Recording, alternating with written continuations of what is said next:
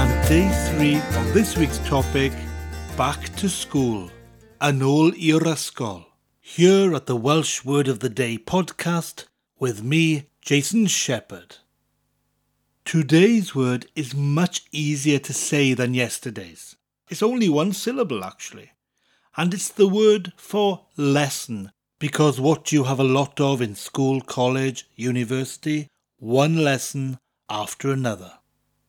Well, the word for lesson in Welsh is gwers. Gwers. Spelled G W E R S. So the G in the beginning of the word gives us a slight G sound, and the R gives us a R sound. Gwers. Gwers. We're nearly at the end of today's lesson. Before we go, I need to give you today's sentence using the word gwers, and we have a mutation. So gwers mutates to ngwers after the word fy, which means my. Dwi'n mynd i fy ngwers Cymraeg nawr.